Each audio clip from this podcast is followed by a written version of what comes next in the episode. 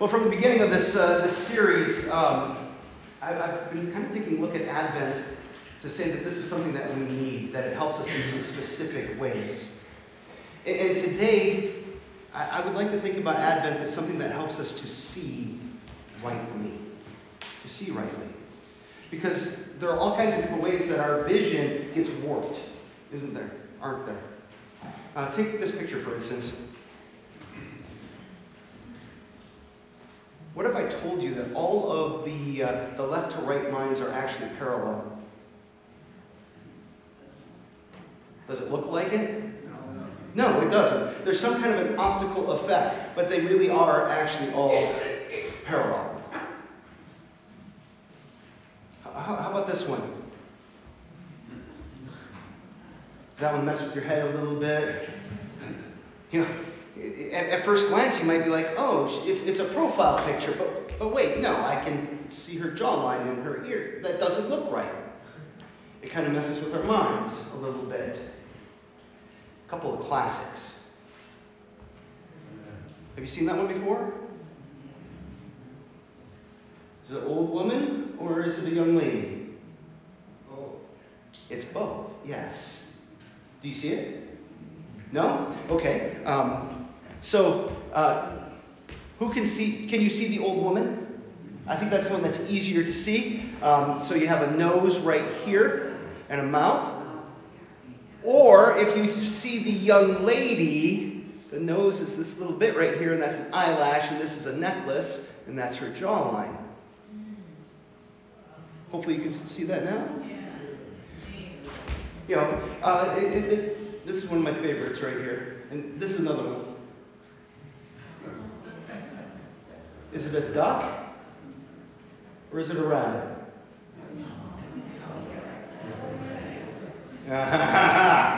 yeah. Yeah. that's that's a, another one that kind of messes with people's minds a little bit. Um, and, and once you see it, you kind of go back and forth and you can't unsee it. There's no trick in this picture. But what do you see there? This, this picture of the nativity where, where Mary is there and baby Jesus. Baby Jesus glowed in the dark, in case you didn't know that.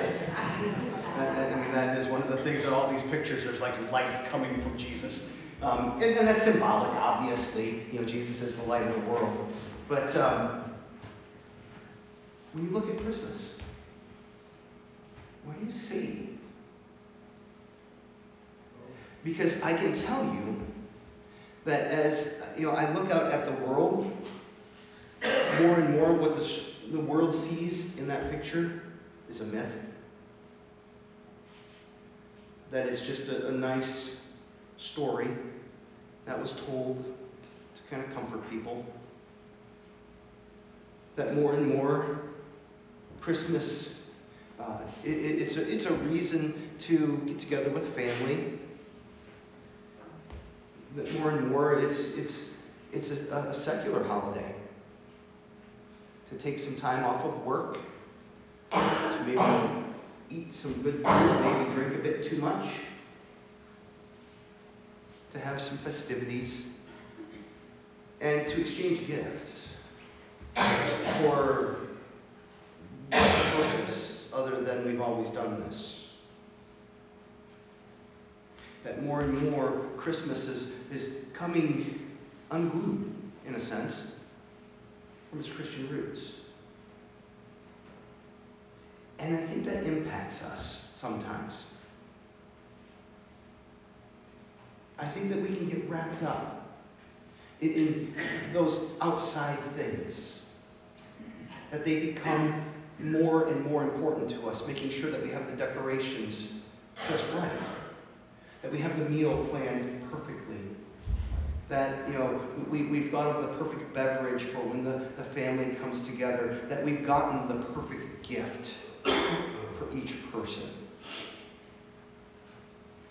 Now, did I just say that any of those things, other than maybe, you know, it's come separate from Christ, that any of those other things are bad?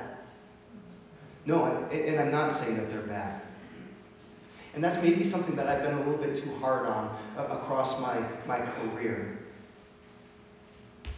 But God gives us good gifts in this, this physical realm, let's call it that, in this world. And it is good and right to rejoice in them. The decorations are beautiful. There's something nice about aesthetics.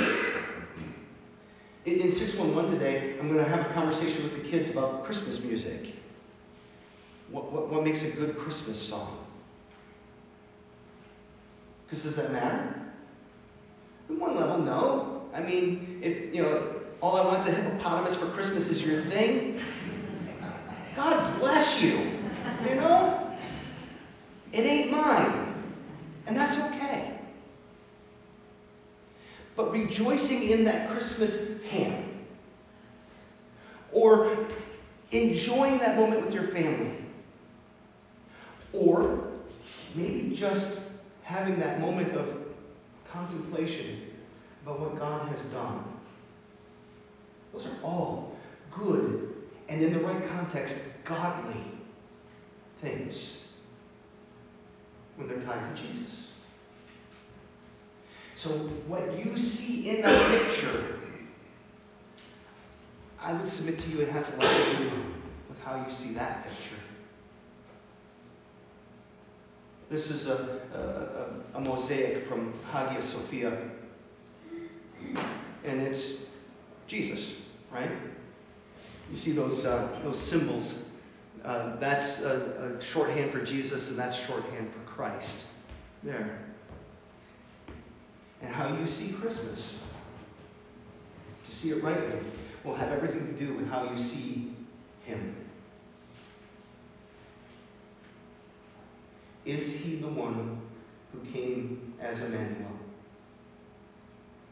to be God with us? Is he the one who came, as the hymn says, to bear, to fight, to die for our sins? Is he the Redeemer of the world? Because if he is, all of a sudden, these symbols have all kinds of new meaning poured into them. And the celebration has a whole different level of significance. The world would have us just rush to Christmas because it's good and it's fun and it's joy.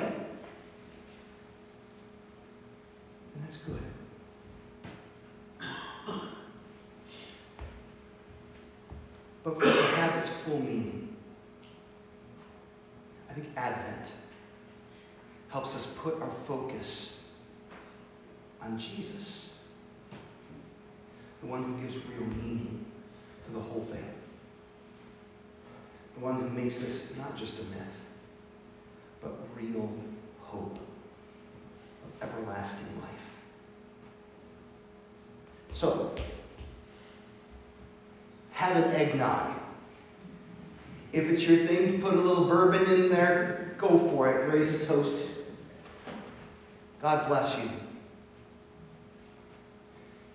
Eat some rich food. Sing too loud. Off key if you must. Look at the Christmas lights and enjoy them for what they are. That they're reminders that God has broken into this world to give us hope to give us life, to bring salvation and everlasting life for you.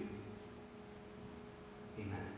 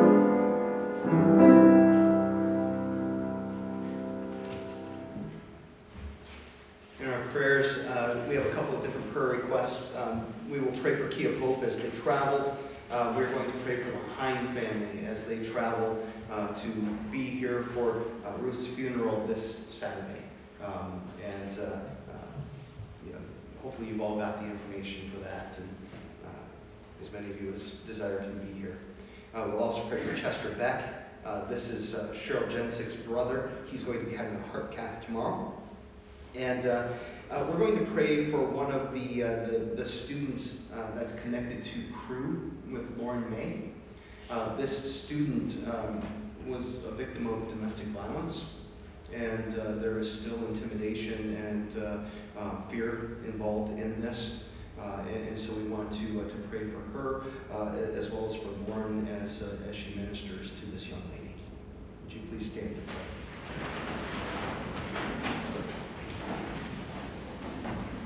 Lord God, Heavenly Father, we thank and praise you that as Christmas comes, we can enjoy all of the good blessings that you give us, whether they're, they're the physical blessings or the spiritual blessings, because every good gift comes from you.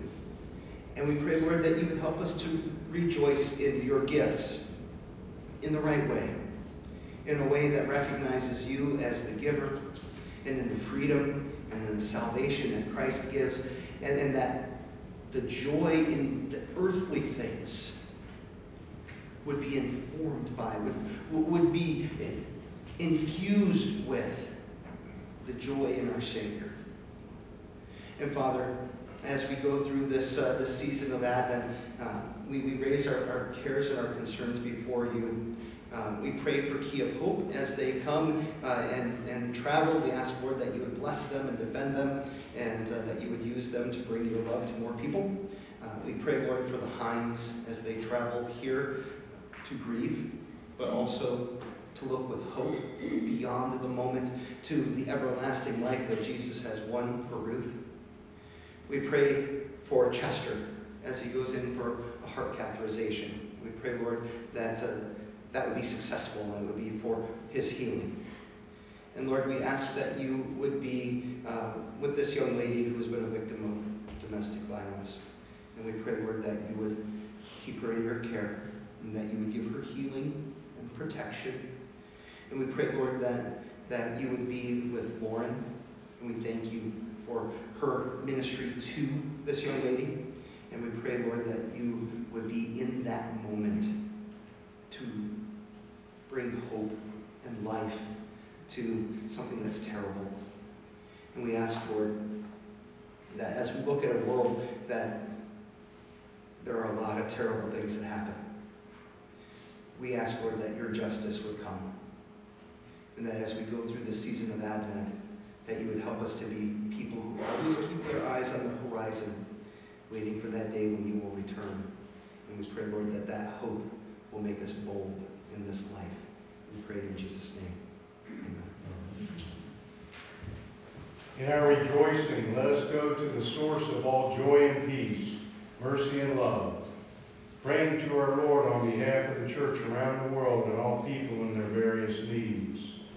For people near and dear, and those distant for whom life seems to be a wilderness, that God will provide pastors and teachers to remind them of their baptism and bring them joy in the promises of God, so that their desert shall rejoice and blossom like a crocus.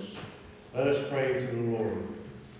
Come thou long expected Jesus, born to set thy people free.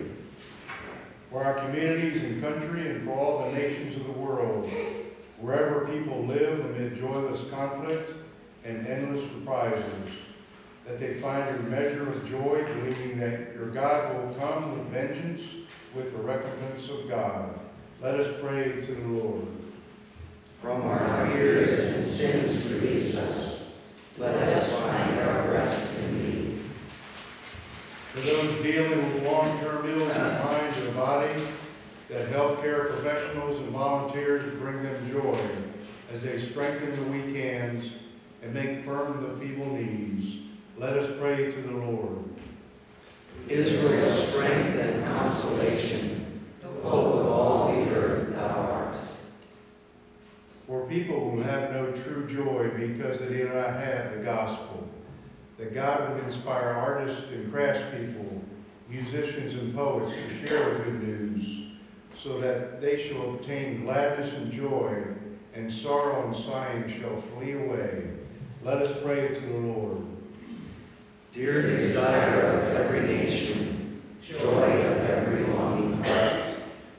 For the forgotten in prison and the unseen among us, all whose treatment by society has given them cause to stop, waiting for answers to prayer, that God would surround them with caring, devout family and friends, so that they in patient joy look forward as the farmer waits for the precious fruits of the earth. Let us pray to the Lord. Warn thy people to deliver, warn a child yet a king. For those whose days are joyless, having succumbed to the criticisms of their acquaintances, the fallen morality of their society, and the consequences of their own mistakes, that God would open their eyes to Christ's gracious, forgiving presence in the proclamation of the gospel and under bread and wine in the sacrament of the altar, so that they have joy restored and see the glory of the Lord, the majesty of our God. Let us pray to the Lord. Born to reign in us forever, now thy gracious kingdom bring. For the church, wherever it is opposed or persecuted, that God remind his faithful people of our Savior's gift of his own righteousness and lift their eyes to joyfully behold the path to heaven that shall be called the way of holiness. Let us pray to the Lord. By thy holy eternal Spirit, rule in all our hearts, Lord. These and any other things you would have us ask of you, Heavenly Father, grant to us for the sake of your Son, Jesus Christ, our Lord. Amen. By thy all sufficient merit, raise us to thy glorious throne. Our Father, who art in heaven, hallowed be thy name. Thy kingdom come, thy will be done, on earth as it is in heaven. Give us this day our daily bread, and forgive us our trespasses, as we forgive those who trespass against us. And lead us not into temptation, but deliver us from evil. For thine is the kingdom, and the power, and the glory, forever and ever. Amen. Our Lord Jesus Christ, in the night in which he was betrayed, took bread. And when he had given thanks, he broke it and gave it to his disciples, saying, Take and eat. This is my body, which is given for you. Do this in remembrance of me. In the same way, also after supper, he took the cup. And when he had given thanks, he gave to them, saying, Drink of it, all of you. This cup is the New Testament in my blood, which is shed for you for the forgiveness of sins. This do as often as you drink it in remembrance of me. As often as we eat this bread and drink this cup, we proclaim the Lord's death until he comes. Amen. Amen. Come, Lord Jesus. The peace of the Lord be with you always. And also with you.